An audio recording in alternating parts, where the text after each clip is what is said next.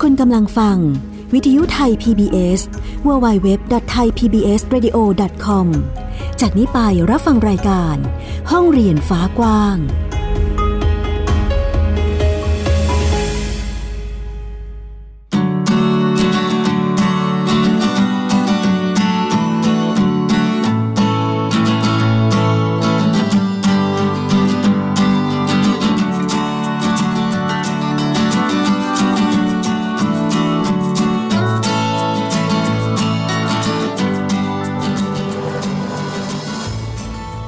ค่ะคุณผู้ฟังต้อนรับคุณผู้ฟังทุกท่านนะคะ เข้าสู่รายการห้องเรียนฟ้ากว้างค่ะ อยู่กับดิฉันไอยดาสนศรีเช่นเคยนะคะ เป็นประจำจันทร์ถึงศุกร์กับวิทยุไทย PBS www.thaipbsradio.com นั่นเองนะคะ มาพร้อมกับเรื่องราวข่าวสารด้านการศึกษานะคะนำมาเล่าแล้วก็พูดคุยให้คุณผู้ฟังได้ติดตามถึงสถานการณ์การศึกษาณปัจจุบันว่าเป็นอย่างไรบ้าง รวมไปถึงการศึกษาทางเลือกที่เรียกได้ว่ามีอยู่หลากหลายมากเลยทีเดียว ในสังคมไทยของเราที่สามารถ เลือกไปจัดสรรการศึกษาให้กับลูกๆ หรือว่าเด็กในปกครองของคุณได้นะคะ นอกจากนี้ยังมีเรื่องของนโยบายการศึกษาที่เปลี่ยนไปด้วย ก็นำมาเล่าแล้วก็นำมาพูดคุยให้ได้ติดตามรับฟังกัน หลากหลายช่องทางค่ะ ไม่ว่าจะเป็นเว็บไซต์อย่างที่บอกไป www.thaipbsradio.com แอปพลิเคชันก็เป็นอีกหนึ่งช่องทาง ที่ช่วยให้คุณนั้นรับฟังเราได้ง่าย แล้วก็สะดวกยิ่งขึ้น เพราะว่าคุณสามารถดาวน์โหลดได้ติดตั้งในมือถือ หรือว่าแท็บเล็ตของคุณเพื่อที่จะไปฟังบนรถ หรือว่าในเวลาว่างได้เลยนะคะ เป็นการฟังสดแล้วก็ฟังย้อนหลังนั่นเอง กับแอปพลิเคชันไทย PBS Radio ดาวน์โหลดได้ทั้งระบบ iOS แล้วก็ระบบ Android ค่ะ ส่วนวันนี้มีข่าวสารอะไรให้ได้ติดตามรับฟังกันบ้างนั้นไปฟังกันค่ะ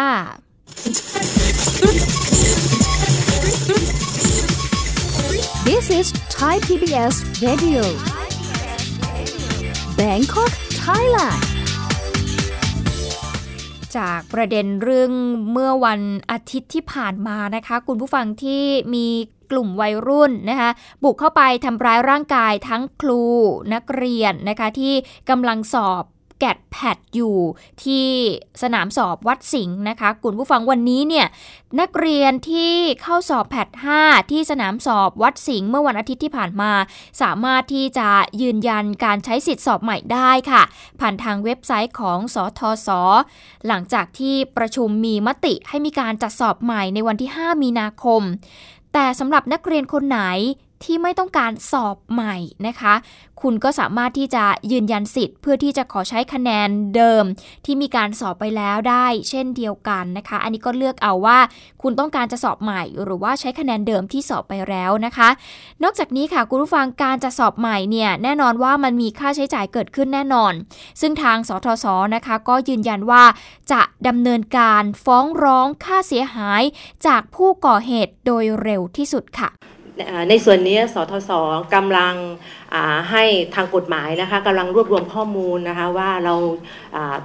มีความเสียหายอะไรบ้างนะคะซึ่งในส่วนนี้เราก็จะมีในเรื่องของการที่เราจะต้องดำเนินการสอบใหม่นะคะซึ่งในการสอบใหม่นี้ก็ก็จะมีค่าใช้จ่ายเข้ามาไม่ว่าการดำเนินการสอบนะคะ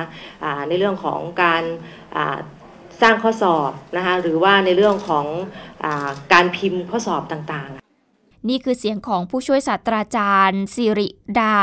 บุรชาตินะคะผู้อำนวยการสทศนั่นเอง ซึ่งผู้ช่วยศาสตราจารย์สิริดานะคะคุณผู้ฟังก็ยืนยันค่ะว่า จะดำเนินการเอาผิดทางแพ่งกับกลุ่มผู้ก่อเหตุที่บุกรุกโรงเรียนมัธยมวัดสิงห์ระหว่างการจัดสอบแกดแพดเมื่อวันอาทิตย์ที่ผ่านมาค่ะ และยอมรับว่าเหตุการณ์ที่เกิดขึ้น เป็นบทเรียนให้สทศเนี่ยต้องระมัดระวังมากขึ้นกว่าเดิม และเตรียมกับมาตรการในการรักษาความปลอดภัยให้มากขึ้น แล้วก็จะประสานตำรวจเข้ามาช่วยในการดูแลด้วย โดยเฉพาะในการจัดสอบโอเน็ตปีการศึกษา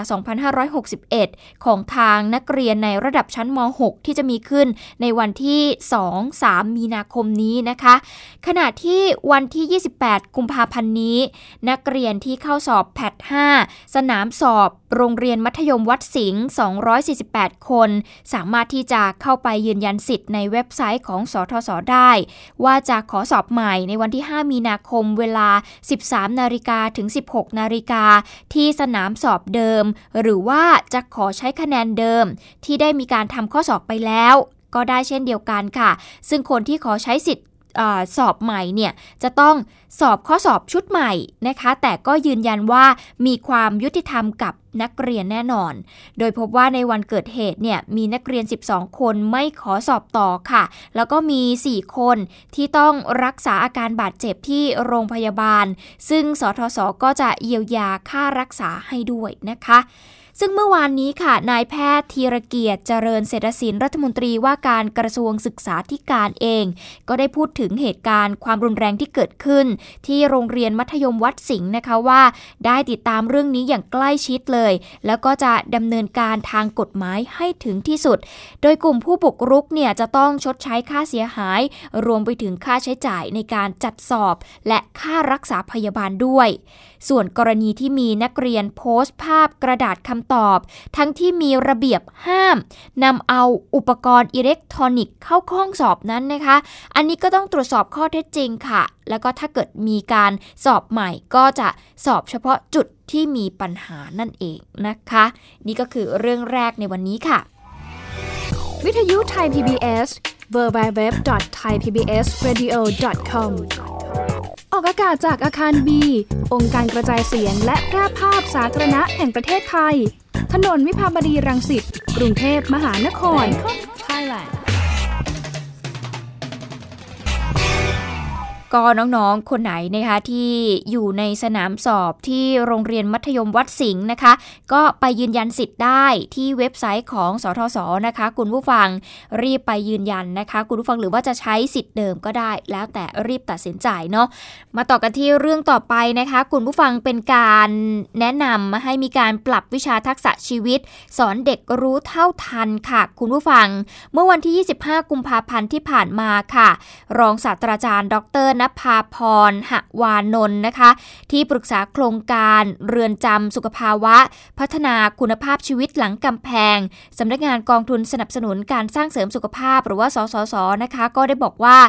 จากการที่ได้มีการลงพื้นที่ไปที่เรือนจำในหลายแห่งในประเทศไทย แล้วก็ได้ทำงานวิจัยเชิงปฏิบัติการก็พบนะคะว่า กลุ่มเยาวชนหญิงช่วงอายุ 10 18ถึง30 ปี ซึ่งส่วนใหญ่เนี่ยยังอยู่ในวัยเรียน จะเสี่ยงต่อการทำผิดพรบยาเสพติดเพิ่มมากขึ้น เนื่องจากความรู้เท่าไม่ถึงการ หรือว่าไม่ทันได้คิดไต่ตรองให้รอบครอบนะคะ ดังนั้นค่ะจากข้อมูลที่ได้ทำมานะคะ คุณผู้ฟังก็เห็นว่าถึงเวลาแล้วล่ะที่สถาบันการศึกษาเนี่ยควรที่จะ ต้องมีการปรับปรุงหลักสูตร หรือว่ามีรายวิชาทักษะชีวิต เพื่อให้เยาวชนเนี่ยได้รู้เท่าทันสถานการณ์ รู้เส้นทางการกระทำความผิด รวมไปถึงเข้าใจกฎหมายยาเสพติด รวมไปถึงบทลงโทษด้วย ว่ามีโทษจำคุกตั้งแต่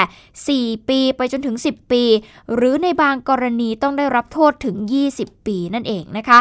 ซึ่งรองศาสตราจารย์ ดรนภาพรก็บอกอีกค่ะ คุณผู้ฟังว่าที่ผ่านมาเนี่ยมีเยาวชนจำนวนวนมากเลยทีเดียว ที่ถูกจับโดยไม่มีส่วนเกี่ยวข้องกับยาเสพติดเลย แต่ไปอยู่ในกลุ่มของผู้ที่เกี่ยวข้องกับยาเสพติด โดยที่ตัวเองเนี่ยไม่รู้ตัวนะคะอย่างเช่น อาศัยอยู่ในบ้าน หรือว่าอยู่ในหอพักเดียวกับคนที่มียาเสพติดเอาไว้ในครอบครอง ถ้าหากมีการจับยาเสพติดเนี่ยก็จะเข้าข่ายสมรู้ร่วมคิด รวมไปถึงถูกเหมารวมว่ายุ่งเกี่ยวกับยาเสพติดทันที ซึ่งเรื่องนี้นะคะสถาบันการศึกษาเนี่ยจำเป็นจะต้องเน้นย้ำค่ะ เพื่อให้เยาวชนเนี่ยตระหนักถึงโทษภัยของยาเสพติด รวมไปถึงการเข้าสู่การเป็นผู้ต้องขังด้วย ซึ่งก็จะถูกจำกัดอิสรภาพใช่ไหมคะ ถ้าเกิดถูกเข้าไปในห้องขังแล้วนะ แล้วก็จำนวนเวลาที่เสียไปเนี่ยก็ต้องเข้าไปอยู่ในเรือนจำหลายปีเลย นอกจากนี้ชื่อและนามสกุลก็จะถูกระบุเป็นอาชญากร ไปตลอดชีวิตค่ะ การจะเข้าไปทำงานที่ไหนก็แน่นอนว่าลำบากแน่นอนเหมือนคุณติดแบล็กลิสต์นะคุณผู้ฟังคะดังนั้นถ้าหากเนื้อหาต่างๆ เหล่านี้ความรู้เหล่านี้ไปอยู่ในเนื้อหารายวิชาทักษะชีวิต หรือว่าการสร้างเสริมประสบการณ์ชีวิต สามารถที่จะสอนทักษะชีวิตเหล่านี้ให้กับเยาวชนได้อย่างจริงจัง แล้วก็ทำให้เขาเนี่ยรู้จริง เชื่อว่า จำนวนของผู้ต้องขังที่เป็นกลุ่มเยาวชน จะลดลงอย่างแน่นอนค่ะ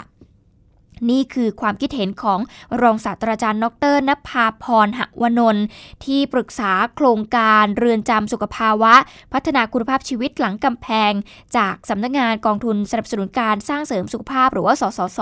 ได้ให้ความคิดเห็นเอาไว้นะคะว่า ต้องมีการปรับ วิชาทักษะชีวิตเข้าไปเป็นอีกหนึ่งหลักสูตรการศึกษาในระบบการศึกษาเพื่อให้ข้อมูล ให้ข้อเท็จจริงทำให้เด็กนักเรียนนั้นได้เห็นภาพว่า ถ้าเกิดเขาไปอยู่ในสถานการณ์เสี่ยงแบบนั้น หรือแม้แต่เป็นผู้กระทำผิดเนี่ยเขาจะได้รับโทษอย่างไรบ้าง ซึ่งเชื่อว่าหลักสูตรการศึกษาไทยในยุคปัจจุบัน ไม่ได้ลงรายละเอียดลึกอย่างนี้แน่นอนนะคะ ดังนั้นนี่ก็เป็นอีกหนึ่งความคิดเห็นที่นำมาฝากคุณผู้ฟังต้องขอขอบคุณด้วยจากเว็บไซต์ Daily News ค่ะ วิทยุไทย PBS www.thaipbsradio.com ออกอากาศจากอาคารบี องค์การกระจายเสียงและแพร่ภาพสาธารณะแห่งประเทศไทย ถนนวิภาวดีรังสิต กรุงเทพมหานคร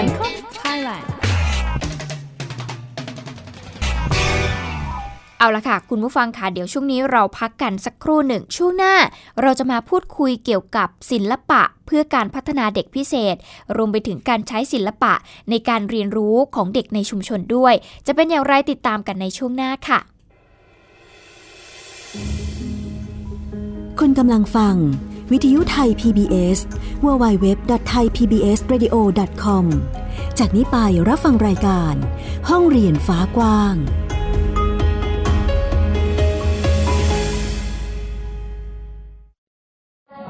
การเลือกตั้งสสใกล้มาถึงแล้ว 24 มีนาคม 2562 นี้ เวลา 8 นาฬิกาถึง 17 นาฬิกา ขอเชิญชวนทุกท่านไปใช้สิทธิ์เลือกตั้งณหน่วยเลือกตั้งที่ท่านมีรายชื่อ โดยท่านสามารถศึกษารายละเอียดขั้นตอนการใช้สิทธิ์ ข้อมูลผู้สมัคร และวิธีการลงทะเบียนขอใช้สิทธิ์เลือกตั้งล่วงหน้านอกเขตได้ที่เว็บไซต์กกต www.ect.go.th หรือสายด่วนกกต 1444 สร้างสรรค์ประเทศไทย พร้อมใจไปเลือกตั้ง 24 มีนากาบัตรหนึ่งใบ ได้เลือกคนที่รักมอบคะแนนให้พักและเห็นชอบนายกรัฐมนตรี กกตสุจริตโปร่งใสเที่ยงธรรมและชอบด้วยกฎหมายไทย PBS Radio ฟังเรื่องดีๆ มีสาระหลากหลายที่นี่ ฟังเรื่องสุขภาพอนามัยกับแพทย์และผู้เชี่ยวชาญ ในรายการโรงหมอ10ถึง11 นาฬิกา ทุกวันจันทร์ถึงศุกร์ฟังเบื้องหลังที่ไม่เป็นข่าว เล่าความจริงกับนักข่าวตัวจริง ในรายการหลังไม่ในสนามข่าว 13ถึง14 นาฬิกา ทุกวันจันทร์ถึงศุกร์ฟังเรื่องสนุกปลุกความคิดกับนิทานสอนใจให้น้องๆทำดี กับรายการ Kiss Hour 17ถึง18 นาฬิกา ทุกวันจันทร์ถึงศุกร์ ฟังเรื่องธรรมชาติและสิ่งแวดล้อม ในมุมมองนักอนุรักษ์ตัวยง สะสินเฉลิมลาบ กับรายการคุยกับสะสิน8ถึง9นาฬิกาทุกวันพฤหัสบดี และฟังเรื่องทุกข์ปลุกเรื่องร้อน พร้อมแง่มุมกฎหมายกับทนายมืออาชีพ กับรายการแจ้งความ 18ถึง19นาฬิกาทุกวันจันทร์ถึงศุกร์รุ่นไหนก็ฟังได้ ฟังทีไรได้เรื่องดีๆ ทุกทีไทย PBS Radio ข่าวสารสาระเพื่อสาธารณะและสังคม ทุกวันจันทร์ถึงศุกร์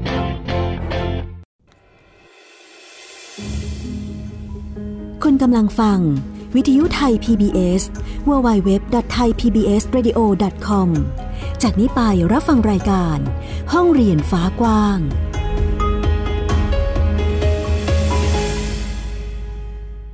กลับเข้าสู่ช่วงที่2นะคะคุณผู้ฟังกับรายการห้องเรียนฟ้ากว้างนั่นเองค่ะ รายการที่พูดถึงเกี่ยวกับการศึกษานะคะในหลากหลายมิติเลยทีเดียว ไม่ว่าจะเป็นการศึกษาทางเลือก การศึกษาที่ไม่ใช่แค่อยู่ในรั้วโรงเรียนเท่านั้น แต่ว่ายังสามารถเรียนรู้ได้จากนอกห้องเรียนที่มีรูปแบบที่แตกต่างหลากหลายนั่นเองนะคะ ซึ่งในช่วงที่ 2 นี้อย่างที่ได้เกริ่นไปว่าเราจะมาพูดถึงเรื่องของศิลปะ เพื่อการพัฒนาเด็กพิเศษ รวมไปถึงศิลปะที่ถูกนำไปเป็นเครื่องมือหนึ่งให้เด็กๆ ในชุมชนเขาได้เรียนรู้นั่นเองนะคะ แต่จะขอเริ่มต้นกันที่เรื่องของการนำมาพัฒนาเด็กพิเศษกันก่อนดีกว่าค่ะคุณผู้ฟังคำว่าศิลปะเนี่ยไม่ใช่เพียงแค่ศาสตร์แขนงหนึ่งที่ถูกถ่ายทอดออกมาในรูปแบบของการวาดเขียน นะคะคุณผู้ฟังการใช้ผู้กันในการระบายสีหรือต่างๆเนาะรวมไปถึงประติมากรรมเท่านั้นนะแต่เป็นสิ่งที่ช่วยพัฒนาจิตวิญญาณ ความคิดรวมไปถึงรสนิยมของผู้คนด้วย ให้นำไปสู่การพัฒนาทางด้านจิตใจ ให้บุคคลเนี่ยมีความเป็นมนุษย์ที่สมบูรณ์แบบมากยิ่งขึ้น อย่างเช่น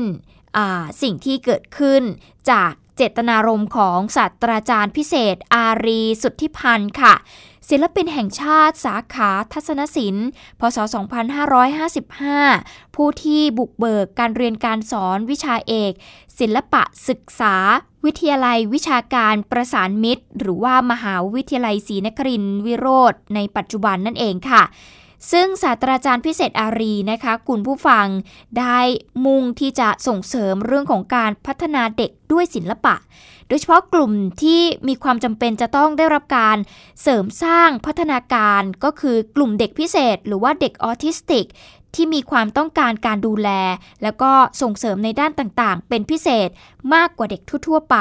ทั้งทางด้านร่างกาย อารมณ์ สังคมรวมไปถึงสติปัญญาด้วย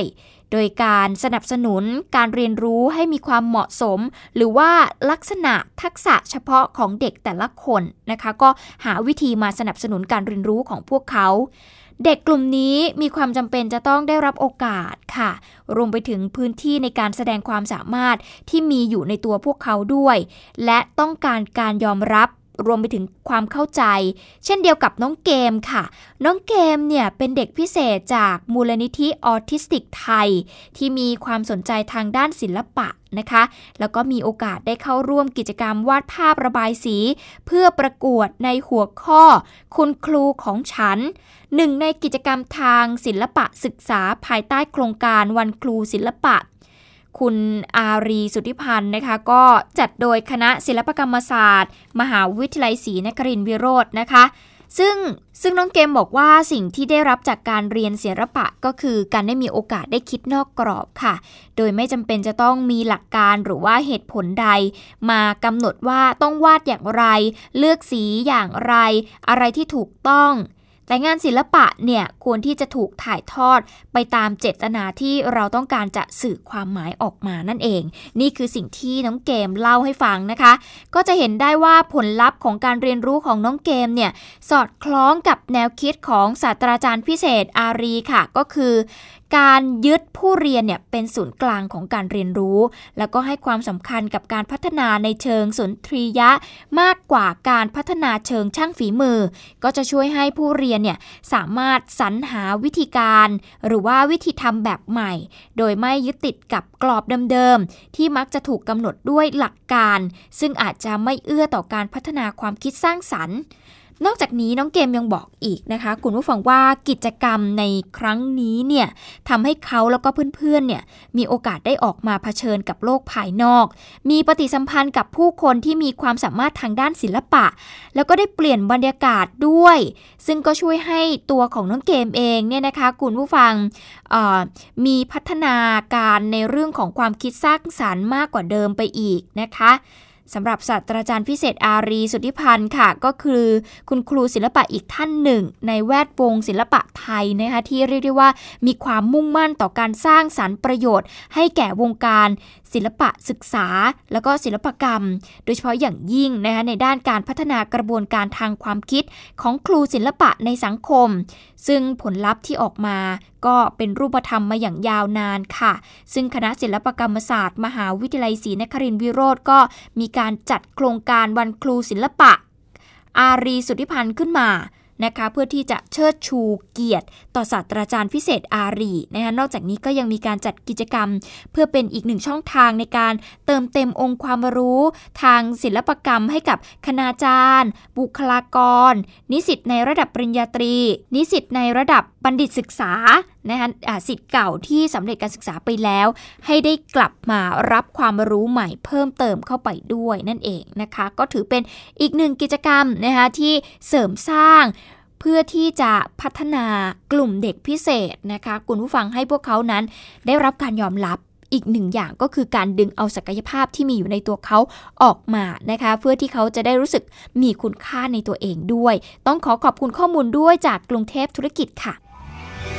วิทยุไทย PBS www.thaipbsradio.com ออกอากาศจากอาคารบี องค์การกระจายเสียงและแพร่ภาพสาธารณะแห่งประเทศไทย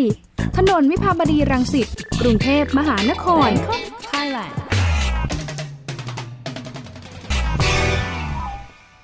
มาต่อกันที่เรื่องต่อไปนะคะ ก็เป็นเรื่องราวของคุณไมตรีสิริบูรณ์ค่ะศิลปินลูกอีสานชาวจังหวัดอุบลราชธานีนะคะ เขาได้มีการนำเอางานศิลปะที่ตัวเองเนี่ยถนัด แล้วก็ทักษะทางด้านภาษา เข้ามาสอนเด็กๆในชุมชนค่ะ โดยเขาเรียกชื่อว่า ห้องเรียนอีสาน Dream Academy จะเป็นอย่างไรไปติดตามกับนักข่าวพลเมืองคุณเฉลิมชัยจันตาค่ะ คือโรงเรียนของผมนี่อีสาน Dream Academy คือแต่ก่อนนี่ก่อนที่จะกลับมา ก็ให้ทุนเด็ก เวลาไปแสดงงานต่างประเทศ ก็เอาเด็ก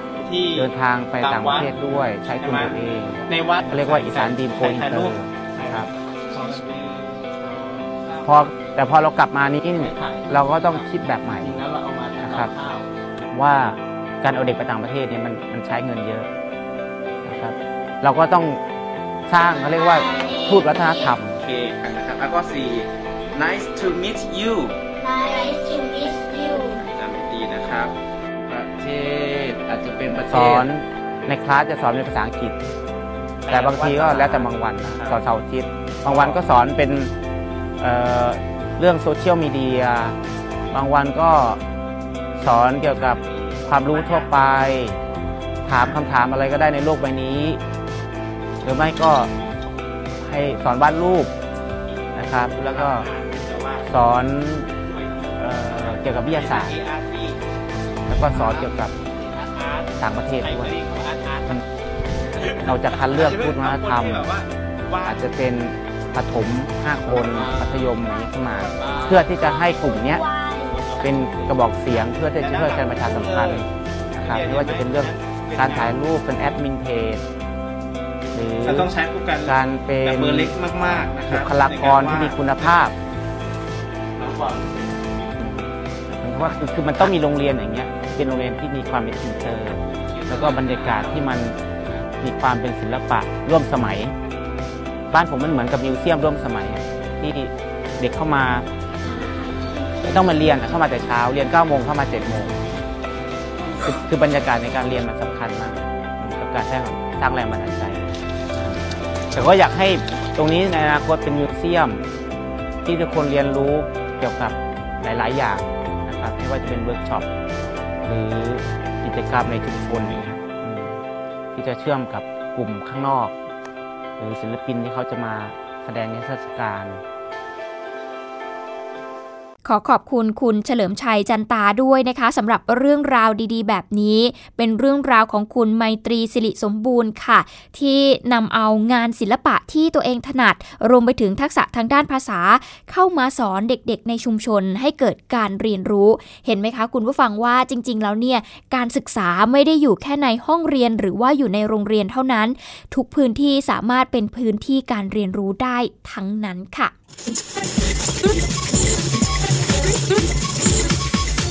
This is Thai PBS Radio Bangkok Thailand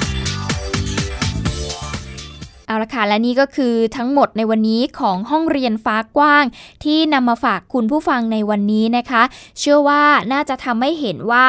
มีอะไรบ้างที่เป็นการเรียนรู้สำหรับเด็กๆเนาะคุณผู้ฟังไม่ว่าจะเป็นเรื่องของศิลปะ ไม่ใช่แค่ขีดเขียนวาดภาพ เพื่อสุนทรียะเท่านั้น แต่ว่ายังสามารถสร้างเป็นกระบวนการเรียนรู้ให้กับเด็กๆได้ด้วย รวมไปถึงการนำมาเป็นเครื่องมือในการเรียนรู้สำหรับเด็กในชุมชนก็เช่นเดียวกันนะคะ แล้วก็ยังมีประกาศ ด้วยถึงมตินะคะของทางสทศที่มีการให้ยืนยันสิทธิ์สำหรับนักเรียนคนไหนที่ต้องการจะสอบ PAT 5ใหม่ก็รีบไปยืนยันสิทธิ์กันนะคะ วันนี้หมดเวลาของรายการแล้วค่ะ ติดตามกันได้ใหม่ในวันพรุ่งนี้สำหรับวันนี้ดิฉันอัยดาสนศรีลาไปก่อน สวัสดีค่ะ ติดตามรับฟังรายการย้อนหลังได้ที่ เว็บไซต์และแอปพลิเคชันไทย PBS Radio ไทย PBS Radio วิทยุข่าวสารสาระ เพื่อสาธารณะและสังคม